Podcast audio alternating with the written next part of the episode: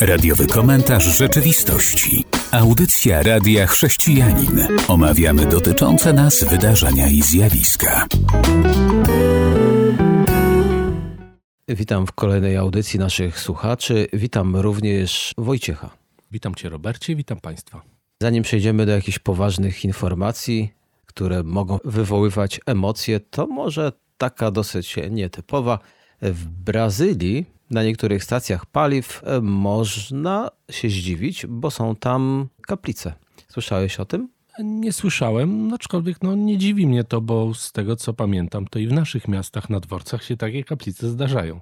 Na dworcach i myślę, że słusznie, ale już na stacjach benzynowych. Tak, jeden e, z właścicieli sieci stacji benzynowych stwierdził, a czemuż by nie. Są to kaplice katolickie, ale myślę, że jak protestanci będą chcieli się też pomodlić, odetchnąć trochę w ciszy, to pewnie będą mogli skorzystać. Cieszymy się. A teraz przechodzimy do kolejnej informacji. Chyba, że chciałbyś coś Wojciechu tutaj dodać. Nie, myślę, że to fajna inicjatywa, zgadzam się z tobą. No, niech ludzie widzą, co opatrzą się trochę, może skorzystają faktycznie. No dobrze, a ty Wojciechu, co chciałbyś nam powiedzieć? No ja chciałbym y, może trochę trudniejsze tematy.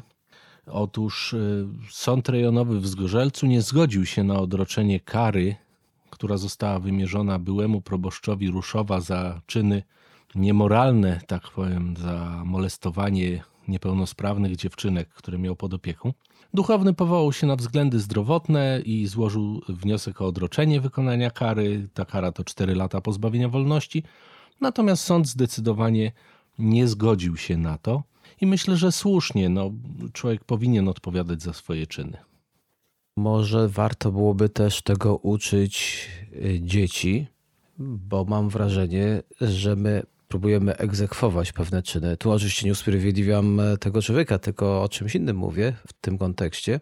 Bo mam wrażenie, że coraz częściej ludzie myślą, że nie będą ponosić konsekwencji. Co widać również na drogach, po kierowcach, co widać również po zachowaniu dzieci, a potem wszyscy są zdziwieni, że jakieś konsekwencje się wyciąga. No to teraz proszę spojrzeć. Ten człowiek powinien ponieść konsekwencje swoich czynów. Sąd wcześniej czy później może się upomnieć. Dlatego uczmy wszystkich wokół.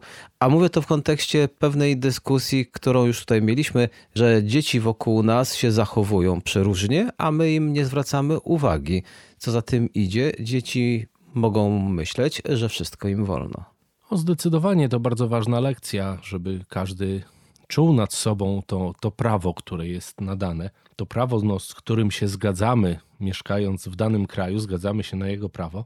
No i to, co mówisz, jest bardzo celną uwagą. Mam nadzieję, że nasi słuchacze są ludźmi, którzy jednak uczą młodych ludzi tego, że prawo jest po to, żeby je szanować i wykonywać. A jeżeli nie, no to może jakieś przemyślenie tutaj się pojawi. A tego rodzaju duchownych to tak, jak najbardziej powinno się usuwać z urzędu. Tak naprawdę to chyba też, bo on jednak pełnił funkcję publiczną, to jednak jego nazwisko, jeżeli by trafiło do publicznej informacji, to też chyba nie byłoby naruszeniem. Bo jeżeli ktoś pełni publiczne funkcje, to jednak też publicznie musi się z tym liczyć, będzie o tym mówione. Dokładnie. A może teraz skończmy na chwilę do Wielkiej Brytanii. Zapraszam Państwa i Ciebie, Robercie. Otóż ciekawa wypowiedź króla Karola III w sprawie chrześcijaństwa. Jak wiemy, a jeżeli nie wiemy, to przypomnimy, że król w Anglii jest głową kościoła anglikańskiego. Jest takim jakby ich odpowiednikiem papieża, można powiedzieć, czyli najwyższa funkcja w tym kościele. On spotkał się w pałacu Buckingham z przywódcami religijnymi, wśród nich byli arcybiskupi anglikańscy, pastorzy ewangeliczni, m.in. z kościoła Jesus House. I w przemówieniu król podkreślił, że miłość znajduje się w centrum jego własnej wiary chrześcijańskiej, co miałoby go skłonić do tego, by chronić również tych, którzy podążają innymi drogami duchowymi lub mają świeckie przekonania. Król zaznaczył też, że chce chronić podstawową zasadę wolności sumienia w Anglii. Mam nadzieję, że to przekuje się na jakieś konkretne działania, bo w naszych audycjach często wspominaliśmy o tym, że w Wielkiej Brytanii niekoniecznie dzieje się dobrze, jeżeli chodzi o wyznawców chrześcijaństwa. Tak, dla nas jest to często zaskakujące, że tam e, król jest również e, głową kościoła. Myślę, że w dużym stopniu jest to już tylko jakaś historyczna pozostałość, dlatego że tam jest już hierarchia biskupów, arcybiskupów. No ale jeżeli król nawiązuje do tolerancji, to cieszy, bo wciąż tutaj na antenie radia mówimy o tym, żeby się szanować. A że odwołuje się do chrześcijaństwa, no musi. Właśnie z tego powodu, że jako król jest jednocześnie głową kościoła anglikańskiego, ale mam nadzieję, że również za tym pójdą jego jak najgłębsze przekonania, a nie tylko sama funkcja. Taki dodatek. Zasięg terytorialny kościoła anglikańskiego obejmuje przede wszystkim Anglię, choć granice niektórych diecezji wykraczają poza Wielką Brytanię, bo do kościoła Anglii przynależą również e, Anglikanie żyjący w kontynentalnej Europie, w tym w Polsce. No tak, kościoły mają to do siebie, że prowadzą ewangelizację, prowadzą ekspansję.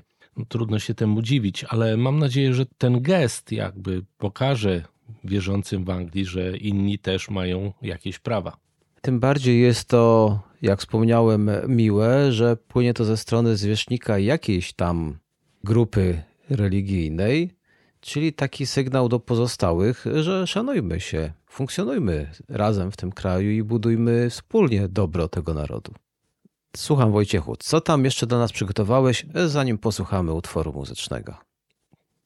Tak, zdecydowanie. Tutaj bardzo podobna wiadomość o właśnie tolerancji. Otóż niedawno w Sieradzu odbyła się debata naukowa, która była związana z wiarą i z tym, jak żyjemy w naszym świecie. I naczelny rabin polski, Michael Schundrich, podczas tej debaty oznajmił, że obowiązkiem Żydów jest stać razem z chrześcijanami w obronie prześladowanych wyznawców Jezusa na całym świecie. Wydaje się to trochę może dziwne, bo cóż Żydzi z Jezusem? Oczywiście są Żydzi mesjańscy, tak zwani, którzy Jezusa uznają i tak dalej.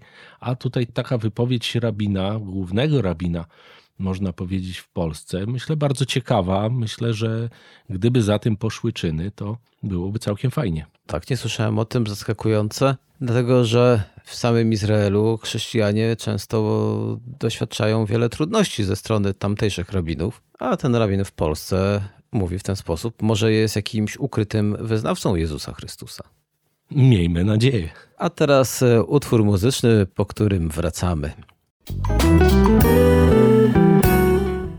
Jesteśmy w części drugiej. Kontynuujemy nasze refleksje dotyczące informacji, które do nas w jakiś sposób dotarły. Proszę Wojciechu, co tam dla nas teraz masz? No, myślę, że nie da się uniknąć tematów związanych z wojną, bo ona cały czas trwa. Zwłaszcza ostatnimi czasy bardzo ciekawe rzeczy się działy. Ukraińcy trochę ruszyli do kontrnatarcia. Natomiast y, jeżeli chodzi o Rosję, no to słyszeliśmy pewnie wszyscy o dekrecie o częściowej mobilizacji w Rosji. I tutaj obywatele, co trzeba podkreślić, wyszli na ulicę. Oczywiście w stosunku do całego narodu rosyjskiego to to jest kropla w morzu, ale pokazuje, że coś się dzieje. Ja tutaj oglądałem na, że tak powiem, na Steamie takiego ukraińskiego youtubera, który pokazywał tą całą sytuację, tam stali ludzie i krzyczeli dajcie żyć naszym dzieciom, dajcie żyć naszym dzieciom. I ten youtuber to skomentował, a naszym? Także tak dosyć y, ciekawie to wyglądało. Natomiast jeszcze informacja z Kijew Post informuje, że Rosjanie podpalają cały czas komendy uzupełnień i ostatniej nocy, tej po ogłoszeniu mobilizacji, spłynęły dwa takie urzędy. A wynika to z tego, że oni starają się palić dokumenty, żeby utrudnić jak najbardziej odnajdywanie ludzi, których należy powołać do wojska. Co sądzisz o tym temacie, Robercie? To, że ludzie nie chcą iść do wojska, to nie jest tylko cechą tutaj tej sytuacji. Na przestrzeni wieków kombinowali, żeby nie dać się powołać do wojska. To również było i w Polsce, i w innych krajach. Tak więc to tylko pokazuje, że w wielu krajach, w tym również w Rosji, są ludzie, którzy nie chcą ginąć e, za swoją ojczyznę, za jakieś tam ideały, które zostały może im przedstawione. Nie komentuję teraz tych ideałów, ale po prostu zawsze w narodzie będą osoby, które nie będą podzielać poglądów swojego rządu swojego kraju i będą się migać. No przecież my znamy dezerterów w każdej armii i w każdym kraju. A to, że są takie głosy i się odzywają, no to też szacunek, bo to w tym kraju rzeczywiście odezwać się głośno to trzeba mieć odwagę. Ja słyszałem, że niektórzy z tych, którzy się odezwali podczas tych manifestacji przeciwko poborowi, otrzymali wezwanie do wojska. Także to taka chyba historia, jakby ktoś powiedział, czarny humor. Tak, tutaj też ciekawy, ciekawy komentarz słyszałem na temat tego właśnie wydawania wezwań, bo jeden z obserwatorów skomentował to w bardzo ciekawy sposób. Świetny pomysł. Wziąć ludzi, którzy są przeciwko wojnie, wysłać ich na tą wojnę, żeby rozmawiali z tymi żołnierzami, którzy już tam są. Więc on to sugerował, że powstanie taki większy ferment z tego wszystkiego. Miejmy nadzieję, miejmy nadzieję, że komuś w końcu przyjdzie otrzeźwienie i sytuacja się zamknie. Szkoda tylko, że są ludzie, którzy wciąż myślą, że wojna rozwiąże problemy, bo czy słuszne, czy niesłuszne, no ale jednak sięgać po czołgi, armaty, samoloty, żeby rozwiązać jakiś konflikt. No cóż, no wciąż mamy takie czasy, w których w ten oto sposób niektórzy chcieliby rozwiązać problemy, ale jak widać, w ten sposób się nie rozwiązuje problemów, tylko się je tworzy i pogłębia. A tutaj może, skoro jesteśmy w temacie, to znów papież Franciszek wypowiedzi kilka miał, które myślę należy zauważyć.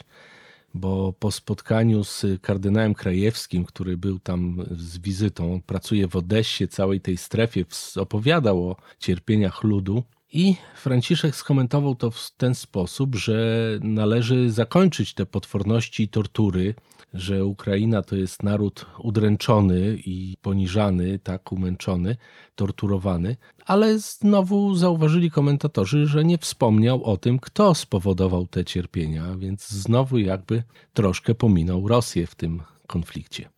Czasami stajemy po stronie jakiegoś narodu. Być może nie chciał stawać po żadnej stronie, bardziej pragnie, aby doszło do pojednania, do zgody, do rozwiązania konfliktu. My też, nie oszukujmy się, nie mamy informacji o tym, co dzieje się w Rosji od Rosjan. My mamy informacje z mediów tylko ukraińskich i takich jak TVN europejskich, dlatego że Polska zakazała w sieciach kablowych emisji kanałów rosyjskojęzycznych. Takowe były i te nasze środowiska wystraszyły się innych poglądów, więc nie jesteśmy w stanie poznać opinię Rosji, no chyba, że ktoś zna język rosyjski, może sięgnąć do serwisów informacyjnych, ale trzeba byłoby to rzeczywiście robić. Ci, którzy to robią, jednak widzą również ból drugiej strony. My jesteśmy po tej stronie, wiemy, że Rosjanie często i nam dali mocno w kość, więc patrzymy przez pryzmat pewnych doświadczeń. Chciałbym kiedyś poznać takie zdanie ludzi, którzy są uczciwi i obiektywni, ale mieszkają w Rosji, na to, jak to postrzegają ludzi, którzy są obeznani w temacie. Na razie jest mi to nieznane, mój język rosyjski już zardzewiał. No, rozumiem, ale to też nie do końca jest tak drastycznie, jak tutaj to pokazałeś, bo jest wielu Rosjan, którzy uciekli między innymi do Polski, mówią po polsku, prowadzą kanały YouTube'owe, gdzie przedstawiają swój punkt widzenia na to, co się dzieje w Rosji. Myślę, że warto, jeżeli ktoś jest zainteresowany, obejrzeć kilka takich kanałów, ale podkreślam kilka, dlatego że każdy taki kanał jest obarczony pewnym jakby spojrzeniem z, własnego, z własnej perspektywy, więc oni oczywiście, ci ludzie pokazują sytuację ze swojej perspektywy, natomiast kilka takich kanałów już da nam pewien obraz. Natomiast chciałbym też wspomnieć o drugiej wypowiedzi Franciszka, która jest, myślę, bardzo pozytywna. I on po powrocie z Kazachstanu powiedział coś takiego, cytuję: Trudno jest rozmawiać z tymi, którzy rozpoczęli wojnę, ale trzeba to robić. Dialog zawsze może coś zmienić, pokazać inny punkt widzenia. Trzeba prowadzić dialog nawet w sytuacji, kiedy to śmierdzi, ale trzeba to robić. Koniec cytatu. Co o tym myślisz, Robercie? Taki już fach polityków polityce nie tylko są przyjemne rzeczy, no przecież dyplomacja to jest często dochodzenie do jakiegoś wspólnego mianownika. Więc tak, no trzeba, uważam, że trzeba rozmawiać. To jest trudne, kiedy ktoś powie, już z tobą nie rozmawiam i się obraża i odchodzi, dlatego że może niewiele brakowało, aby tamten człowiek zechciał słuchać. no bo mówił, mówił, mówił bardzo długo, ale w pewnym momencie chciał już czegoś posłuchać, no a my odchodzimy od stołu i już nie rozmawiamy. Jestem za tym, żeby rozmawiać i próbować do skutku, nawet jeżeli jest to bolesne, no niestety. To jest fach tych polityków, którzy zostali delegowani, aby wciąż szukać rozwiązań. Bez rozmowy, no to tylko co pozostaje? Postawić mury i się ostrzeliwać. No słusznie, bardzo celna uwaga. Natomiast y, trzeba powiedzieć, że chociaż y, tutaj i Ukraina, i Rosja generalnie stoją oficjalnie na takim stanowisku, że no Rosja narzuciła pewien punkt widzenia, czyli oddajcie nam tę ziemię i idźcie sobie, natomiast Ukraina powiedziała, że nie będziemy negocjować, jeżeli będą twarde warunki, to mimo wszystko gdzieś w kuluarach te negocjacje trwają. I to jest myślę pozytywne, bo teraz widzieliśmy ostatnio wymianę 200 bodajże 50 osób ze strony ukraińskiej i to obrońców Azowa, którzy teoretycznie mieli zostać rozstrzelani jako najemnicy, jako bandyci. Ukraińcy oddali tego pana Miedwiedczuka, który jest tam kumem Putina, jak to jest mówione w mediach. Więc myślę, że te rozmowy tam po cichu gdzieś się toczą. Mam nadzieję, że to się zmieni w tą kroplę wody, która będzie drążyć skałę jest dowód na to, że jednak rozmowy trwają. Tak, trzeba zawsze rozmawiać. To bym też odniósł do wszystkich środowisk, szczególnie chrześcijanie powinni ze sobą rozmawiać, bo nie tak dawno jak wczoraj rozmawiałem o tym, że są pewne środowiska, które są skłócone z powodu doktryn, tradycji. No ale przecież jak zaczną rozmawiać, to może obie strony z tego skorzystają. Także zawsze warto rozmawiać. A teraz zapraszam do wysłuchania utworu muzycznego który właśnie teraz zabrzmi. Dziękuję, że jesteście z nami. Powracamy do wiadomości. Proszę Wojciechu. Otóż taka przyjemna wiadomość, którą znalazłem na jednym z portali chrześcijańskich. Otóż w miejscowości turystycznej Ustroń na Śląsku Cieszyńskim ma powstać miasteczko ewangelizacyjne. Będzie tam głoszona Ewangelia, a Słowo Boże ma być zwiastowane różnymi metodami, jak napisano, między innymi na żywo, a także za pośrednictwem multimediów. Jest to pomysł Tomasza Lewickiego, będącego założycielem i prezesem chrześcijańskiej fundacji Dobre Dzieło w Ustroniu. I w ramach wolontariatu tutaj zapraszane są osoby, które chciałyby udział wziąć w tej akcji. Akcja ma ruszyć jesienią, a miasteczko ma się mieścić w kilku namiotach tematycznych, być może w jednym dużym, jeżeli będzie mniejsze zainteresowanie. Tam się znajdą nagłośnienie, projektory, także emitowane będą różne treści, koncerty, filmy. No, zobaczymy, jak się to będzie rozwijać. Mam nadzieję, że to takie dobre dzieło. Głoszenie Ewangelii to jest zawsze dobre dzieło. Także pochwalamy wszelkie inicjatywy, które mają na celu przekazać innym dobrą nowinę o Panu Jezusie. Tego rodzaju inicjatywy mają miejsce też w różnych e, miejscach, między innymi w Bydgoszczy. 10 września była, to od razu chcę tylko powiedzieć, Radio Chrześcijanie patronowało tejże to imprezie, a jak ostatnio rozmawiałem z organizatorem, a dokładnie w tym tygodniu, to praktycznie się udała, tylko niestety deszcz przez połowę tego czasu padał, ale mimo to i tak, jak tylko chmury się rozeszły, to przybyło mnóstwo ludzi, czyli to był drugi rodzinny piknik na tak zwanej wyspie. Także wszelkie inicjatywy, które mają pomóc ludziom w zobaczeniu tego, że Pan Bóg ich kocha i że pragnie ich zbawienia, jak najbardziej. A teraz trochę o innej inicjatywie. Zmiana klimatu ponoć zmniejsza chęć na posiadanie dzieci. Słyszałeś o tym? Nie, to dla mnie nowość. Była taka ankieta, CNI, e, taki serwis informuje, została przeprowadzona w 31 krajach. No i się okazało, że to stwierdzenie, nie chcę mieć dzieci ze względu na skutki zmian klimatycznych, jest prawdziwe w dużym stopniu. Bo sondaż ujawnił, że co najmniej 40% respondentów uważa, że zmiany klimatyczne i skutki odstraszają do posiadania dzieci. Są kraje w Europie, mniej więcej wygląda to tak. Niemcy uzyskały 40%, Holandia 33%, a w Szwecji najniższy wynik 28%, ale również Egipt 61%, Korea Południowa 59%. Więc jeśli chodzi o niechęć do dzieci ze względu na klimat, to są jednak, bym powiedział, no, straszne informacje. Czy ja się zastanawiam, czy to nie jest po prostu wygodna wymówka, no bo klimat to jest taki nośny temat. Tak, klimat się zmienia, widzimy, że się zmienia, tu pożary, tam tornada, tutaj braki w deszczu, tu wysychające rzeki.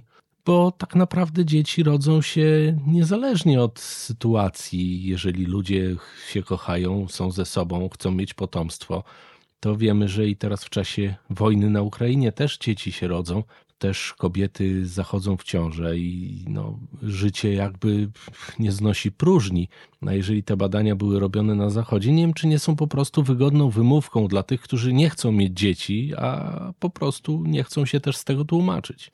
Być może. Ciekawostką jest, że wiek też odgrywa rolę w kształtowaniu postaw wobec zmian klimatycznych, zauważają, bo osoby poniżej 30 roku życia, to 44%, częściej uważały, że zmiana klimatu jest dobrym powodem nieposiadania dzieci w porównaniu do osób powyżej 30 roku życia, to było 39%.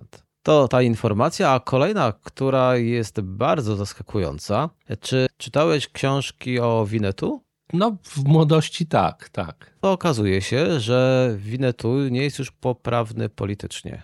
O, a co to spowodowało? Wydawnictwo Ravensburger wycofuje ze sprzedaży książki o Winnetu, ponieważ mogą ranić uczucia niektórych ludzi. Znaczy konkwistadorów chyba. Ja jeszcze próbuję ochłonąć od tego, bo ta informacja do mnie dotarła nie tak dawno, dokładnie przed audycją, więc jest to dla mnie zaskakujące. Muszę to jeszcze przetrawić, czyli rzucić trochę sobie światła, ale okazuje się, że wydawca Ravensburger niedawno trafił na pierwsze strony gazet ze względu na wiele negatywnych opinii, bo okazało się, że niektóre też tytuły Winetu w nowych wydaniach dla dzieci ranią uczucia innych.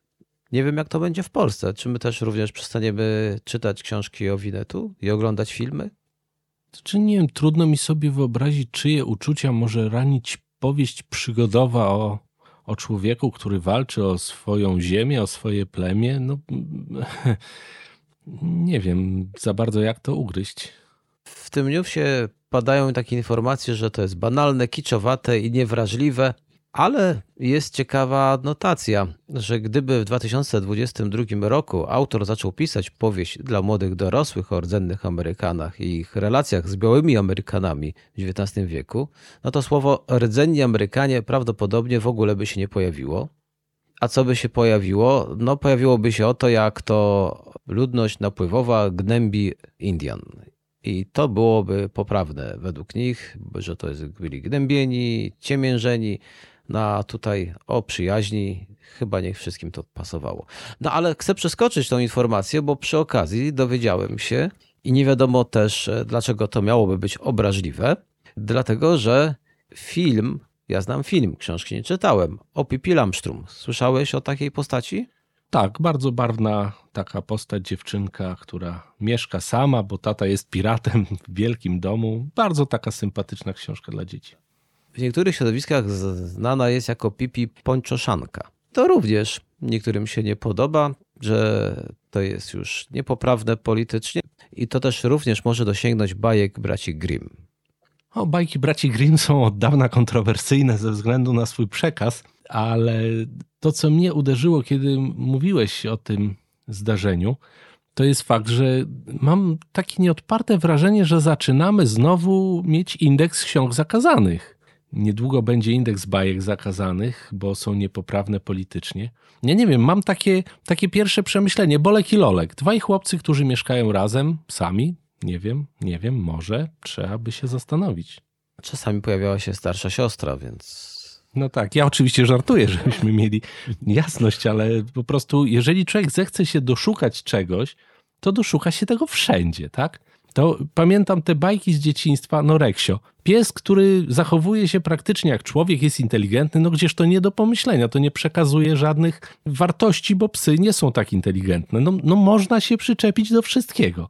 Trzeba chyba odróżnić pewne rzeczy, jakby rozdzielić przekaz od złych intencji autora, no bo to nie wiem, czy ktoś miał złe intencje rysując takiego pieska sympatycznego skądinąd. Dlatego w dzisiejszych czasach no, dziwi mnie, że ktoś się czepia w tym wypadku Winetu, czy też Pipi, dlatego że my dzisiaj mamy bajki, które dzieci oglądają, w których krew się dosłownie leje.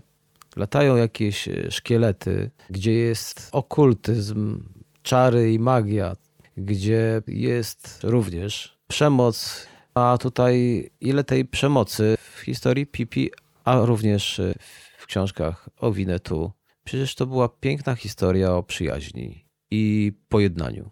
Dokładnie i tutaj przypomina mi się taki mem, który niedawno widziałem. Otóż mem, powtórzę, nie, może nie dokładnie, ale sens był mniej więcej taki.